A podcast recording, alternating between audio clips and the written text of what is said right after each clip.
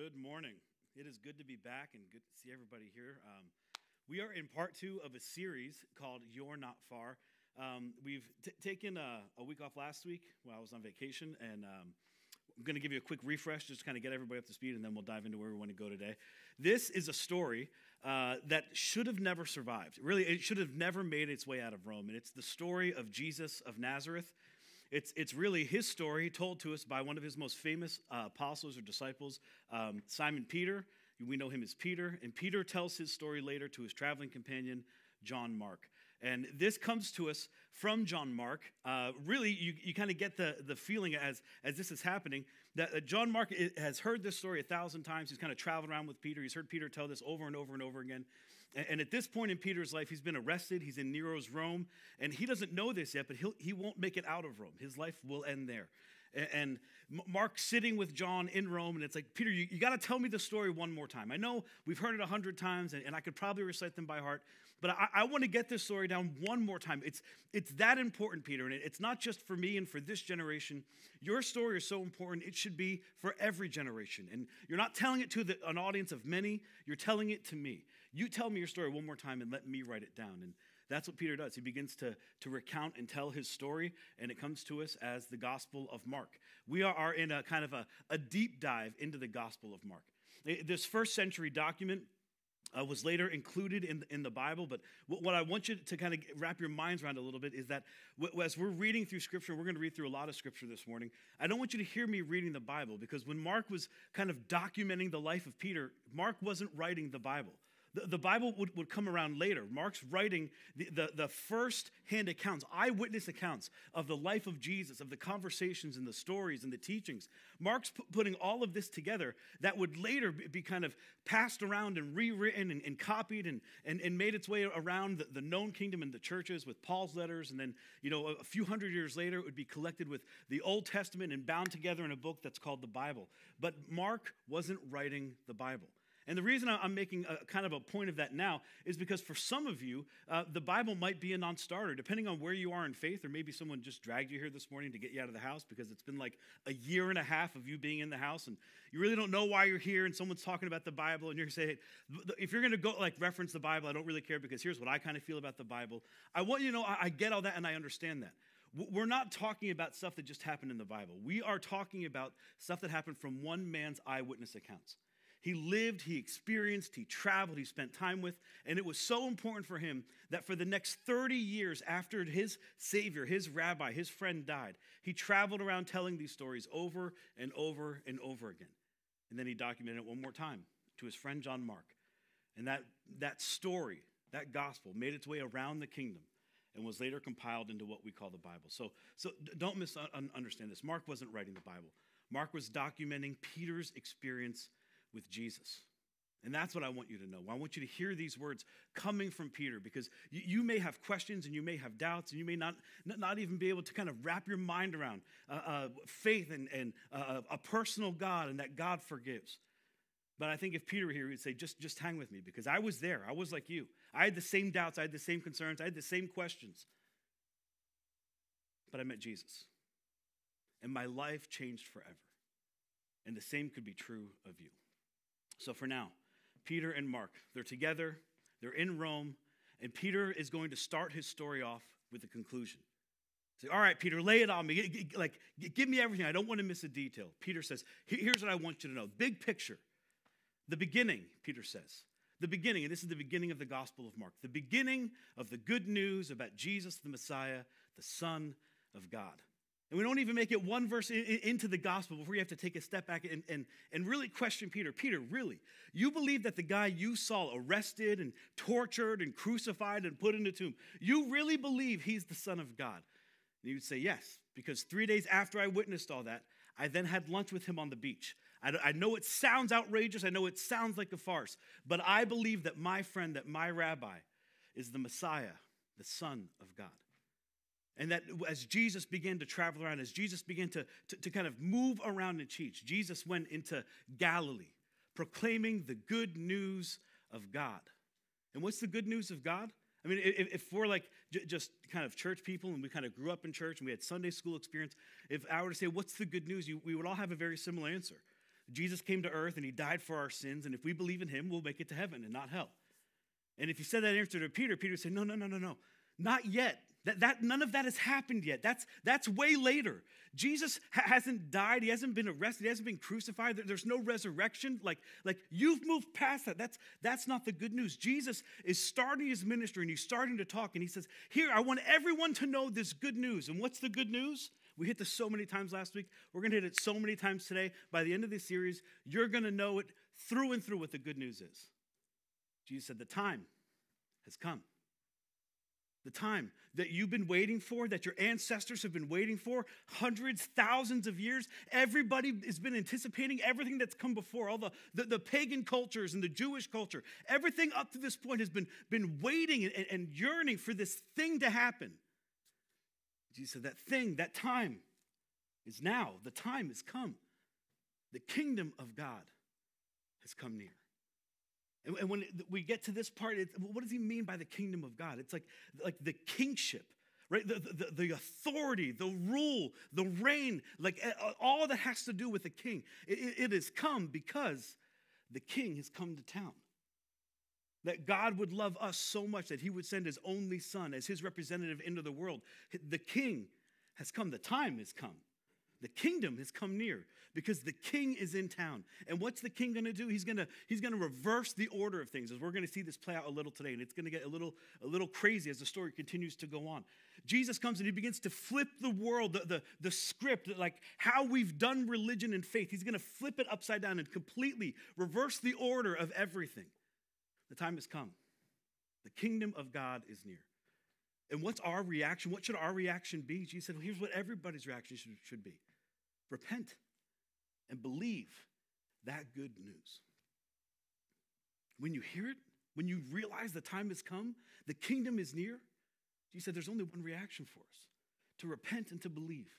And repent in this word is to kind of turn in the direction of. It's not that the we kind of wrap our minds around, you know, I'm, sorry, will you forgive me? I'm sorry. No, it's, Jesus, it's bigger than that.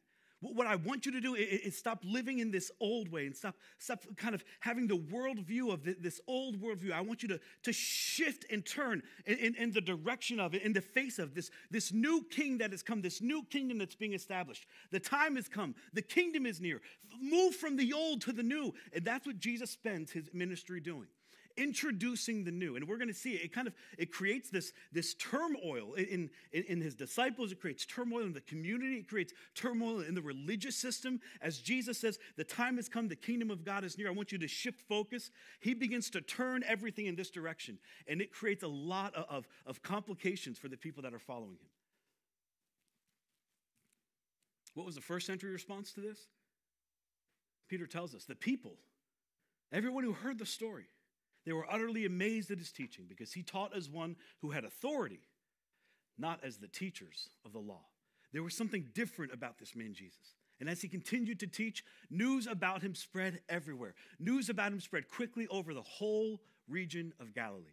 Now, last time we showed you this map, and we're gonna we're gonna show you this map again because a lot of what Peter talks about is kind of based geographically. So we said here's where Jerusalem, here's kind of the epicenter of this community, and here over here is a uh, the black, uh, sorry, I was going to say the Black Sea. That's the Dead Sea, and there's the, the Jordan River. Up here is the Sea of Galilee. This is where, where a lot of Jesus' ministry starts. Somewhere over here is where John baptized people. So you, you get this idea that Jesus kind of went between these two places when he did his ministry. But when the story starts, where Peter starts, it happens almost all up here in this region of Galilee because Peter was a Galilean. Jesus starts his ministry. He begins by, by kind of recruiting people on board, by, by building a team, if you will and recruiting his disciples. And he recruits Peter up in this area of Galilee, up where word starts to spread as Jesus begins to teach about the good news. But Peter says, and we're gonna we're gonna hit on this throughout this message today. We're gonna I'm gonna kind of give you them quickly, and then we're gonna walk through the stories that kind of illustrate this. Jesus, Peter kind of introduces us to these three uh, obstacles, if you will, that Jesus immediately faces and immediately tears down. Like, we're, we're not even going to make it out of chapter two of Mark's, of Mark's gospel, Peter's story, before you see that Jesus came with very clear intentions to change from the old to the new. And what he does is he immediately sees three things and he begins to rip them down. And there are three things that you may have been familiar with even in our church, and in, in our church, like globally, not just, hopefully not in Journey Church, but in the church globally, because what's interesting is that Jesus came to change this, and then we immediately rushed back to it. Here are three things that Jesus immediately attacked, Peter says. The first thing he did is he ignored certain religious protocols. He, he just completely ignored the way the system was and began to do something completely different. And it created turmoil. He claimed to have authority to forgive sin, which set him apart from anyone else who ever lived on planet Earth. No one had ever done anything like this. And then the last, he was uncomfortably comfortable with unrepentant sinners. Jesus saw these things as obstacles to God, and he said, I've got to tear this down to create a new way to my Father. What's interesting is that as quickly as he did this in his ministry, years later, the church would come back and reinstitute and kind of re put up these obstacles. For many of you, that might be your story. That might be why you were kind of bumped out of church or you left church, or maybe you're sitting at home because you said to yourself, You'll never go to church again because you, you ran into one of these obstacles. Whether it, it, was, you know, we got to dress a certain way when we come to church, or we all have to believe or act a certain way, or, you know, it, it, just, you couldn't wrap your mind around it. They said that I have to, I have to do this, or I have, I have to be a part of this, and I really don't understand. Like, that doesn't mean anything to anything or anything to anyone. Why would I have to do that? And you just continue to bump into this religious wall, these, these obstacles that Jesus had torn down, but we put back up as we continued to do church. And those obstacles have kept people out. But as we're going to see at the end of today's message, that was never Jesus' intention. Jesus' intention from the very beginning was to open the doors and invite people in. And if that's your story, if you're sitting at home or you're sitting here and that's your story because you ran into one of these obstacles, what you need to know is that is not how Jesus intended faith to be. That's not Jesus' faith. That's not Peter's faith. We said this in part one of this series that if, if your time in Christianity and Christian faith or following Jesus, if you would say it's not good, then you haven't met the real version. You haven't met Peter's version of good. Peter would say the good news faith, it's good and it should bring life. And if you your experience was anything opposite, maybe it's because you ran into one of those obstacles that Jesus spent his ministry, his time tearing down. And maybe it's a church, we should assess ourselves again and make sure that we haven't reinstituted the obstacles that Jesus started his ministry by tearing down. The story goes on. Peter says, So he traveled throughout Galilee, preaching in the synagogues and driving out demons. And we know what he was teaching, right? what, what did Jesus teach everywhere he went? That, that same theme. The time has come, the kingdom of God is near. Repent and believe the good news. He traveled around teaching and preaching in Galilee, Galilee rather, in the synagogues, driving out demons. And then a man with leprosy comes to him. A man with leprosy, and leprosy is this skin disease. And you probably have heard of it or read of it. It's not really common in, in our culture, in our society anymore, but in this society, any kind of skin disorder, skin discoloration, people would like freak out about. So they didn't diagnose leprosy. Okay, you have leprosy, you need to stand over there. If you had a skin irritation, you were considered a leper, and you were just immediately moved out of society. If you healed and you didn't have leprosy, great. You can be made clean and come back in. If you didn't, stay out there until you die and you're just, you're, done. It was almost like you get this idea that somebody who had leprosy, they were kind of pushed out of society and they couldn't really engage. It's like they were kind of hung between, between heaven and earth. They, they stood on the outside and they could, they could see life happen, but they couldn't participate in life. They could see their, their families move on, right? Somebody else would raise their kids. Their, their, their husbands would, would you know, find a, a, a new wife, or their wives would find new husbands, and their kids would be raised by other people. Life continued to happen, but they were on the outside looking in, almost hung between heaven and earth. They couldn't move on, they couldn't die, and they couldn't live. And maybe for some of you, that's how you felt. Maybe that's what you would say the last few years of your life were like just hung between heaven and earth, watching life go by, but never really being able to participate in it. Maybe because of something you did. Maybe it was because of something that happened to you. Maybe it was because of something you experienced.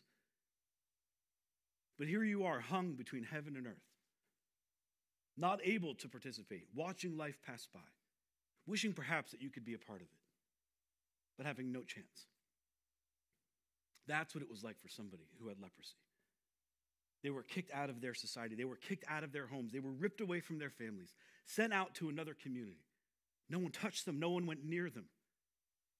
And if you got better, you could do uh, uh, this ritual to be back of society. And if you didn't, good luck. So, this man with leprosy, he comes to Jesus and he begs him on his knees. And I love this. This is what he says to Jesus If you are willing, you can make me clean. If you are willing, you can make me clean. And this is the perfect version of Christian faith. This is what this man's saying. He's confident that Jesus can, and he's hopeful that Jesus will.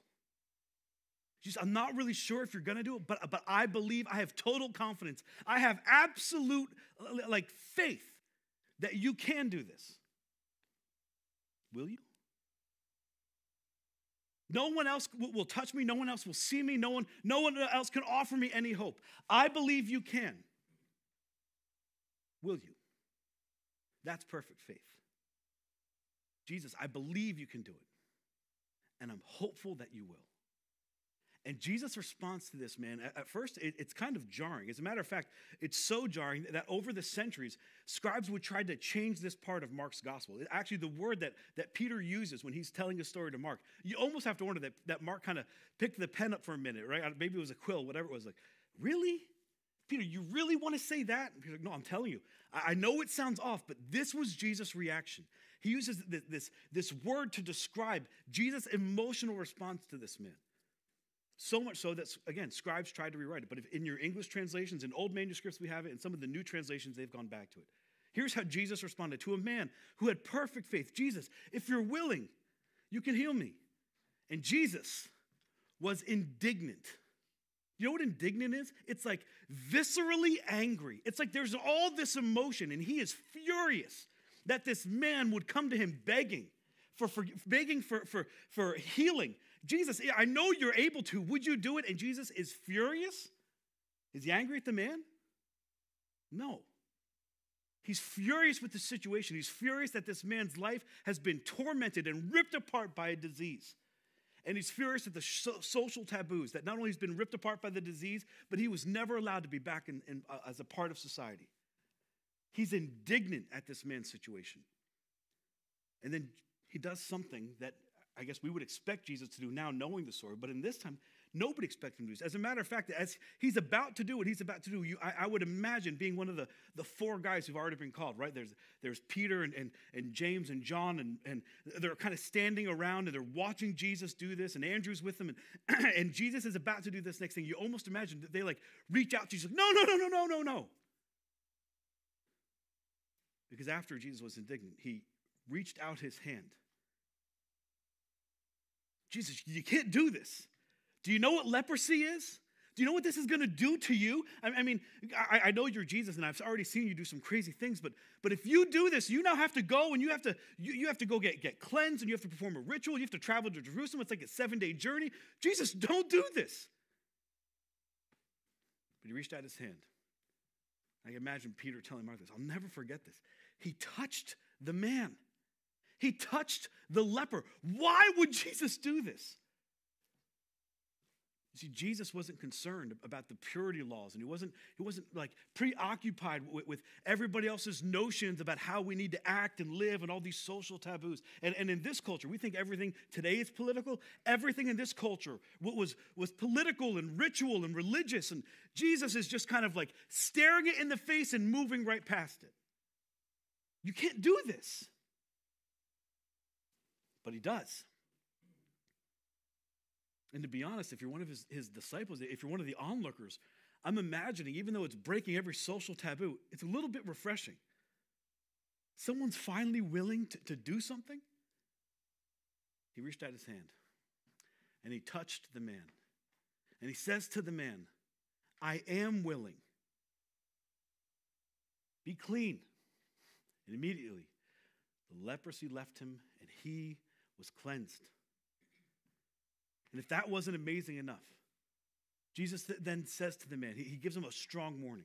He sent him at once with a strong warning. And this Greek word for strong warning, there's like a lot of emotion behind this. You almost get it like Jesus had to drive the point home. Don't tell anyone. Don't, don't go out, don't tell people. But what did this guy do? I mean, exactly what you and I would do if we were just healed of a life altering disease, right? He went and he told everyone, everybody. Jesus like, don't do it, don't go. Here's what I want you to do, though. I, I want you to go. But I want you to do something that, that's gonna, gonna set me up for this conflict later on. He doesn't actually say that, but this is what he does. He says, Here's what I want you to do. I, I want you to go, and, and I want you to, to, to, do this next step that is, is part of a ritual. It's part of the religious system. It's part of, of what you would have to do if somebody touched you and you were healed of a disease or healed of leprosy. He says, But go and show yourself to the priest and offer the sacrifice that Moses commanded back in the book of Leviticus, Leviticus 5. Moses kind of outlined all of the rituals and all of the commands, everything that we would have to do if, if we had leprosy and we were eventually healed of leprosy. I want you to go and I want you to offer sacrifices that Moses commanded you for your cleansing as a testimony to them. And we're going to jump back to the maps. So keep this in mind now. They're up here in Galilee. I want you to travel and I want you to find a priest. I, I want you to perform the, the, the, religious duties. As a matter of fact, you may have to make, make your way all the way down here to Jerusalem, a seven day journey. That's what I want you to do. Travel the seven days down to Jerusalem, show the priest, perform the rituals so that they can see, and it would be a testimony to them of who I am and what I'm doing. And now, Peter, as he's telling this story, you can almost imagine he's thinking in this moment Jesus, why would you tell him to honor the laws of Moses? If he's going to honor the laws of Moses, shouldn't you? And in this part of, of Scripture, of the Old Testament text, Moses doesn't just outline somebody who has leprosy, but he outlines what the rules are for somebody who touches somebody with leprosy. He would have to go and he'd have to offer a sin offering. And, and Peter's thinking, You're telling him to go, but we should go. You should make the journey and you should have to offer a sin offering. But she's like, Yeah, yeah, yeah. I'm not going. No, no, we're not going down there. That, those rules maybe don't apply to me. We're not doing that. We've got something else to do. But what is beginning to become painfully obvious to Peter is that this, this, this old way is beginning to die and crumble. It's beginning to fade. And this new way that Jesus is offering is beginning to come clear. And it doesn't look like anything we've ever had before. Of course, healing a man with leprosy. Never been done before. Word spreads like wildfire. Jesus could no longer just enter into villages or towns quietly. Everywhere he went, Peter actually tells us this. He says, Yet people, they still came to him from everywhere. Even though he broke their religious laws, even though he broke their rituals, even though he wasn't operating like, like the teachers operated, they still gathered from everywhere to hear what he had to say. And then Jesus makes his way up to the town of Capernaum, and we just showed that on the map that's right around Galilee. he makes his way there. This is like one of the bigger cities. This is where you went if you had to do like grocery shopping. So maybe him and his guys were out of food and they needed to go stock up on supplies. We don't really know, but we know that they make their way into this large city. and as they're making their way into this large city, crowds gathered. What's really interesting about Peter's account of the story of Jesus is that in every chapter, except I think for two, in every chapter in the book of Mark, the, the word crowd is mentioned. Peter's very clear that everywhere Jesus went, no matter how much he was tearing down this, this old religious way of doing things, the, the, the, religious rules, the political rules, all of that, no matter how much he did that, crowds continued to gather, crowds continued to follow. They wanted to know what was so different and so mysterious about this man Jesus. So they make their way into Capernaum. They gathered.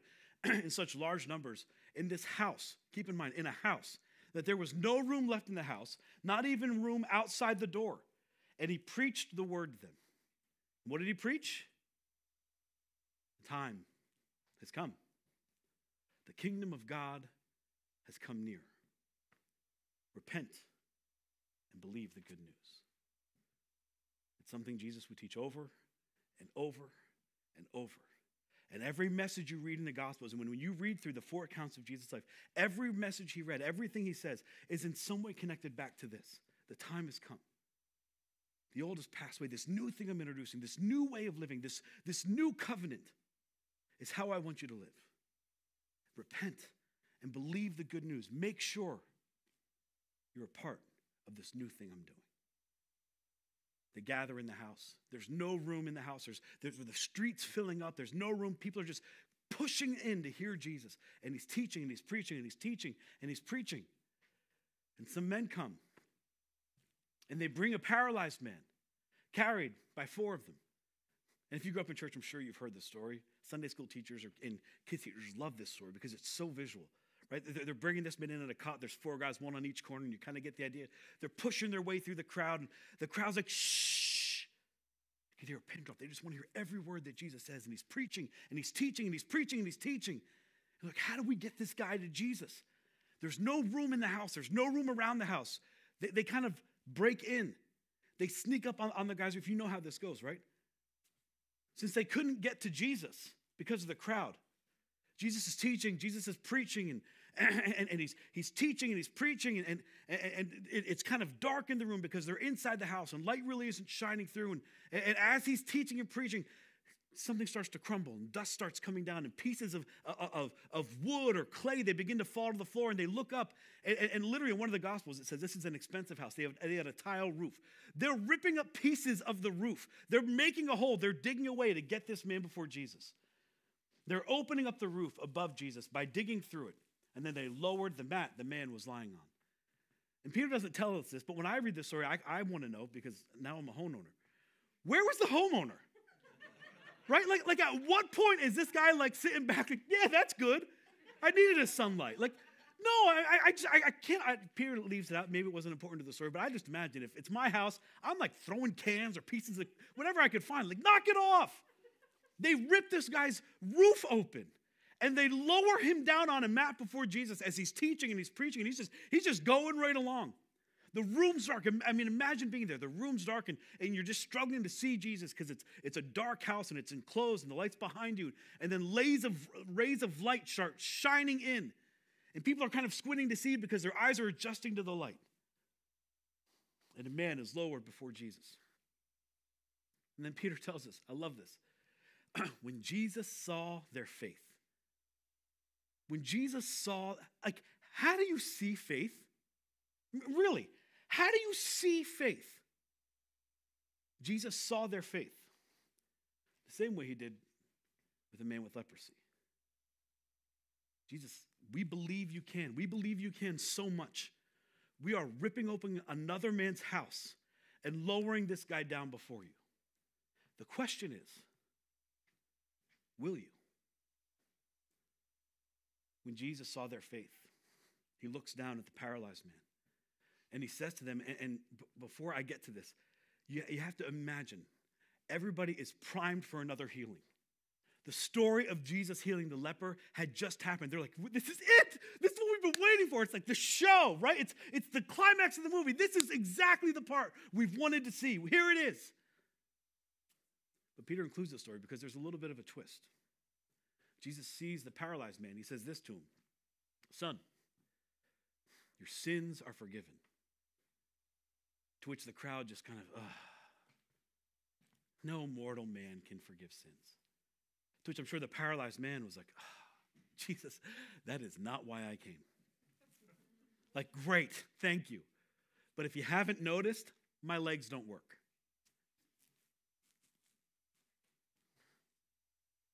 Son, your sins are forgiven. And what Jesus is doing is taking another opportunity to show his authority that the time had truly come and the kingdom of God has come near.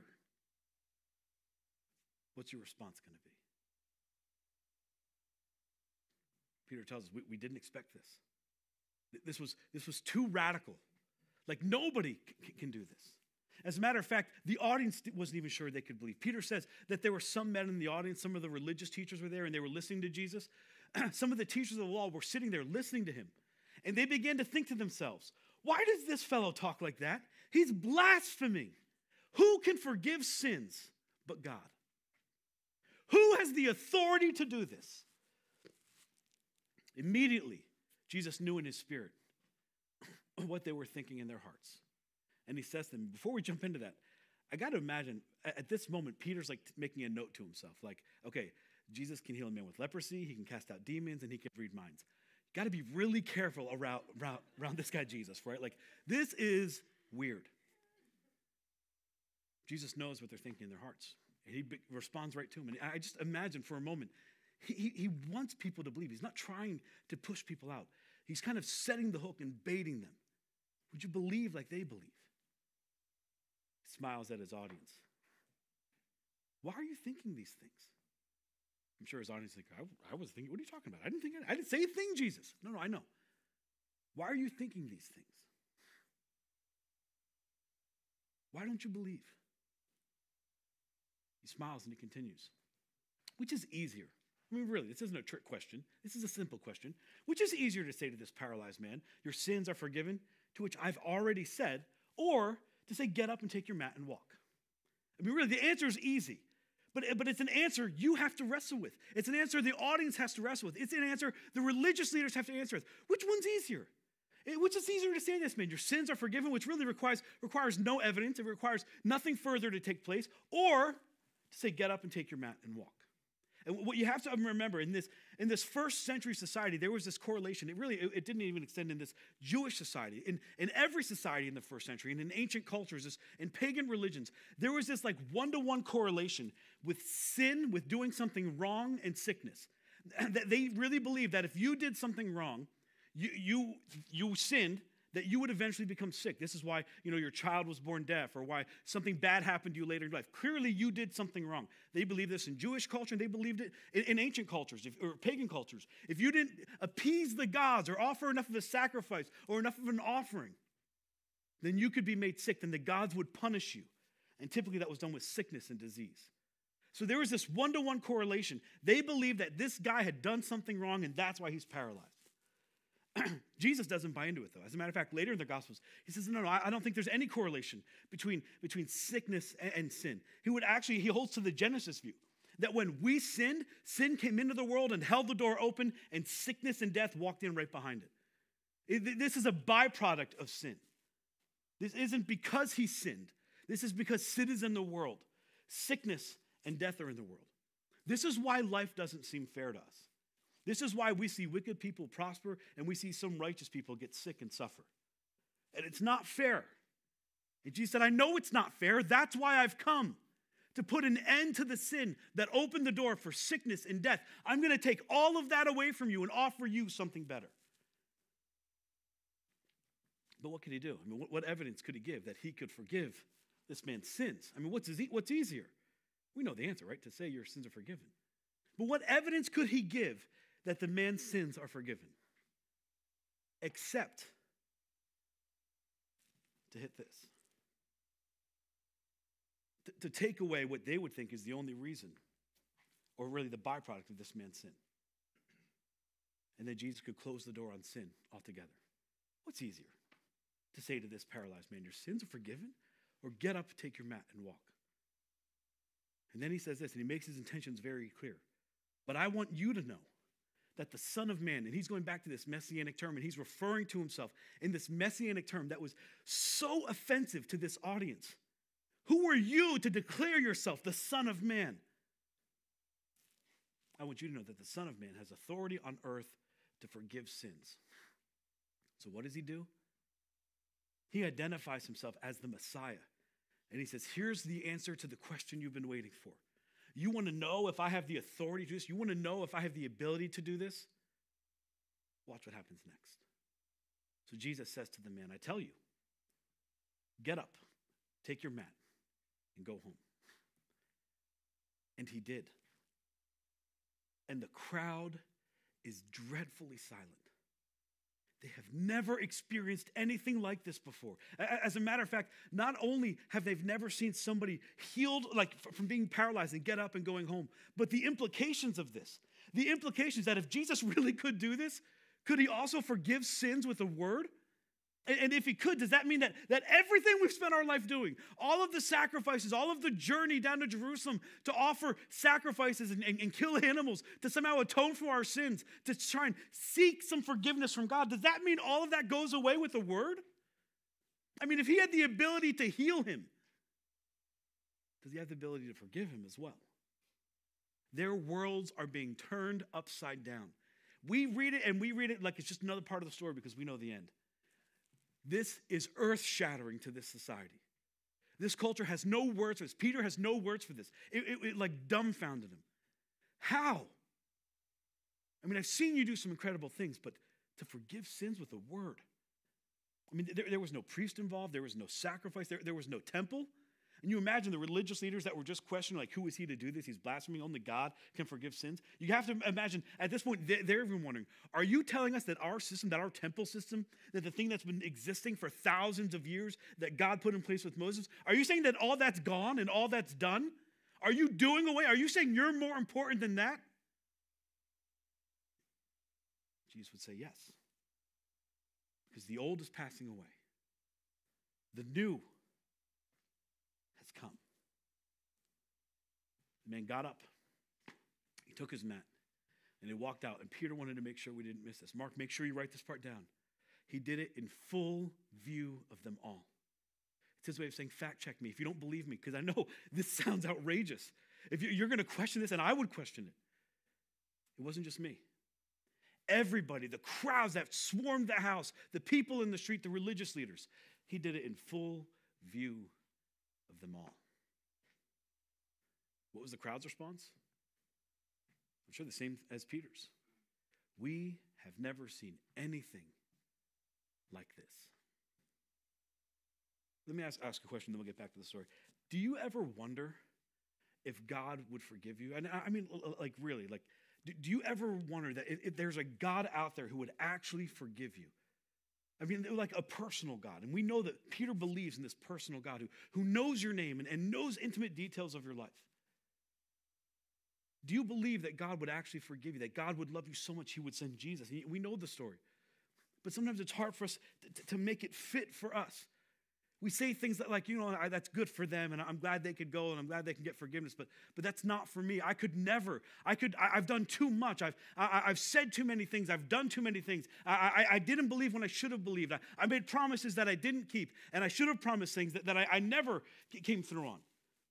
I sinned, and, and, and I did things I, I shouldn't do, and then I didn't do things I should have done. That, that's, that just couldn't be me. Do you ever, do you ever wonder, could God really forgive?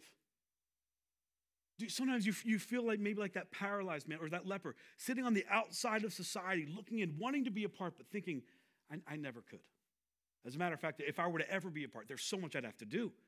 Like that leper, I'd have to go and I'd, I'd have to do rituals and perform sacrifices and get, get you know, a, a, a, letter signed off by the priest letting me enter back into society. I, I could never do that. Before I ever became came to church or became a Jesus follower, I have to get my life right. I mean, I've heard that so many times. I've got to get my life right and then I'll come to Jesus. Peter would say, No, no, no, no, you, you don't understand. That's not how it works. You come to Jesus and your life begins to get right. As a matter of fact, he says, Here's, here's what I, I want to conclude the story. Peter would say. We, we talked about the first two things where Jesus kind of ripped down these obstacles. But what he does next, this is just a part that Peter had so much trouble wrestling with and coming to terms with. You ever wonder that God could forgive you? Peter said, I have wondered. And I didn't think it was possible. But I saw it. Because the time has come. The kingdom of God is near. Repent believe the good news. With his account, Peter lays the foundation for the conflict between Jesus and the religious leaders that would continue on throughout the rest of Jesus' life and his ministry.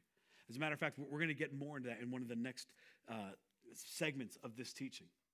But here's where we want to conclude the story Jesus healed the leper, healed the paralyzed man. He continues to teach. He's traveling now around the Sea of Galilee, you know, where Peter was, was a fisherman, where, where he, uh, the, the four disciples that were kind of rolling with him were all, they were all from. They all knew this area. It was common area, common people to them.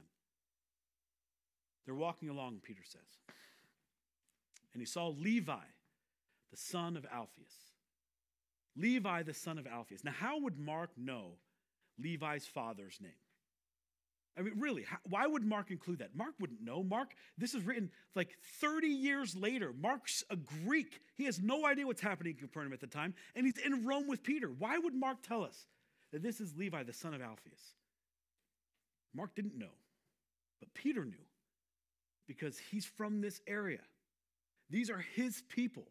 There is a good chance Peter knew exactly who Levi was and who Alphaeus was, and he wanted you to know. Besides that, Levi was like a super popular name in like the first, second, third century. So, like, you would say Levi, it's like, oh, which Levi? There's like 30 of them. It's like Paul's in our church, right? it's Paul, the, the son of, so, yeah, it's, it's Levi, the son of Alphaeus. Peter's like telling Mark the story. He's like, I want you, I want you to know the detail because what's going to happen next is so incredibly important. He's walking along and he sees Levi, the son of Alphaeus, sitting at a tax collector's booth. And we've, we've talked about tax collectors before, right? They're like the customs officers of the time. They're basically positioned by the local government, and the local government being Rome at this point, they kind of own everything. They're positioned by the local government to collect taxes for the government. But there's no rules on how much tax they can collect. So anybody who's a tax collector can collect as much as they want. And as long as the local government gets, gets their due, they can get as rich as they want, collecting as much tax as they want. So you have to imagine in this society, like they hate tax collectors. They hate Rome. They hate the governor, like Herod Antipas. They hate him because he killed John the Baptist. And John the Baptist is like a folk hero to these people. So this, this guy's like nothing good going for him. He works for Rome, which they, which they hate, the local governor, which they hate, and he's a tax collector, which they hate. And worse than that, he's a Jewish tax collector. He's betrayed. He turned his back on his own people. He's getting rich by oppressing his own people. This guy is hated. And I think that's why Peter included the detail. Now, I'm reading between the lines. Peter doesn't say this in Mark, but you get this idea. Peter knows who this guy is, and he can't stand this guy. He had turned his back on his people. He's oppressed them. He is part of the problem. As a matter of fact, he's worse than the problem because he's a Jew who's a part of the problem. Peter can't stand him. Jesus is walking along with his disciples, and he, he sees Levi. And he stops and he stares. And I almost imagine, again, I'm filling in blanks here, so roll with me. This is just good storytelling. He just kind of stops and he, maybe he just stares for a minute. And Peter, you know, being the disciple he is, the, the type A, the loud one, puts his foot in his mouth all the time. He kind of walks up to Jesus. He's like, Yeah, I know, right? Like, I, Jesus, I know this guy. I don't know where he went wrong. His dad, Alphaeus, is such a good guy. Everybody loves him. But Levi, he's just, I don't know, man. He's just not good. There's nothing good about him, Jesus. Jesus, in his typical fashion, completely ignores Peter, looks at Levi, and says to Levi exactly what he would say to you and to me Follow me. Hey, you, follow me. And I can imagine Peter's response because I know how Peter feels. I've been there myself. What? Him? Are you serious? Jesus, oh, hold on, Levi. I, I can't stand you. We've gotten fights before over customs and taxes. Like, give me a second. He pulls you aside. Jesus, like, uh, we had a great day. You've done some amazing things. You, you, you, healed that guy with leprosy, and that was awesome, and you touched him. And, and I'm still trying to wrap my head around how you did that and why you didn't get sick and, and why you sent him to do this and we didn't. Like, I, I get that, Jesus. And then you, you, you healed the paralyzed man, and you even said you forgive him of sins. And I still can't get my head around that. That is like blowing my mind. It's destroying my world. But this, Jesus, this isn't okay. This guy will ruin your rep. It will irreversibly ruin your reputation. It will destroy you. It'll go against all of the religious people because he stands in opposition to them. It'll go against all the working class people because he's robbing from them. Jesus, don't do this. This is lose lose. If he follows you, it's no good for us. Don't do this, Jesus. Besides, we've already got a really good small group. The other guys here, Jesus, they're just like me. And they like me and I like them.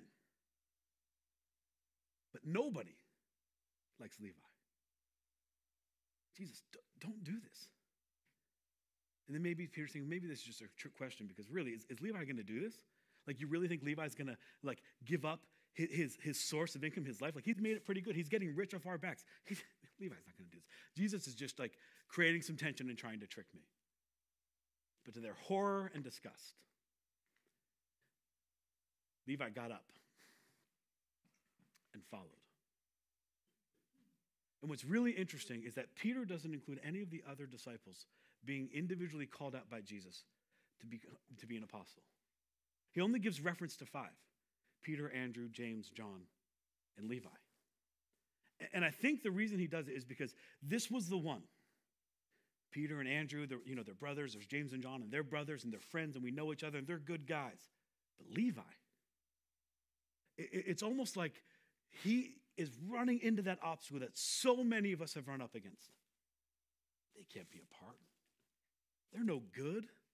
Do you know what they did? I mean, Jesus, all these other people, we like they did stuff in their life that we don't know. And really, I mean, a paralyzed guy, like you said, you forgive him for his sins, but how much sin could he do? He's paralyzed. Everybody know what Levi has done. He does it on the corner, in public, every day. And Peter is immediately faced with some of this, this disruption that Jesus continues to bring about in the community. And he's not really sure he likes it. But Jesus is making it painfully obvious. The kingdom of God has come near. And everybody, everybody was invited to participate in it. Even people like Levi, who betrayed their own people, who got rich off their own people's backs, who gave up their faith. Even people like Peter, who would later say, I thought at one point in time that I was worth it, that I was worthwhile, and, and, and Levi was, and, other people weren't. But later in my life, I would look back and say, No, even me. I, I, I was one of the chiefest of sinners. I denied Jesus when he needed me the most. Even me. I was invited. And I would say, Even me. A pastor, a preacher, a guy who knows the Bible backwards and forwards. That's what I'm paid to do, literally. Even me. I, if there's anybody here who doesn't have an excuse, it's me. Yet I, I sin and I betray and I lie and, and, I, and I, I, do things I shouldn't and I don't do things I should and I, I make promises that I don't keep and I should make promises and keep them and I never do. If anybody here is without excuse, it's me. So, James, Andrew, Peter, John, me, we all have a decision to make. Jesus is introducing something brand new. The old way, the religious way, Peter's way is dying. The time has come. The kingdom of God is near. What are you going to do? Peter had a choice to make. Is he going to go with Jesus? Is he going to travel with Jesus and, and Levi? Or is he going to say, Jesus, you know, that's you pushed me too far. You can go and you can start your own small group with Levi, and we'll just do our thing. But we can't go with you there. Or are we going to repent and believe the good news that the kingdom of God is for everyone?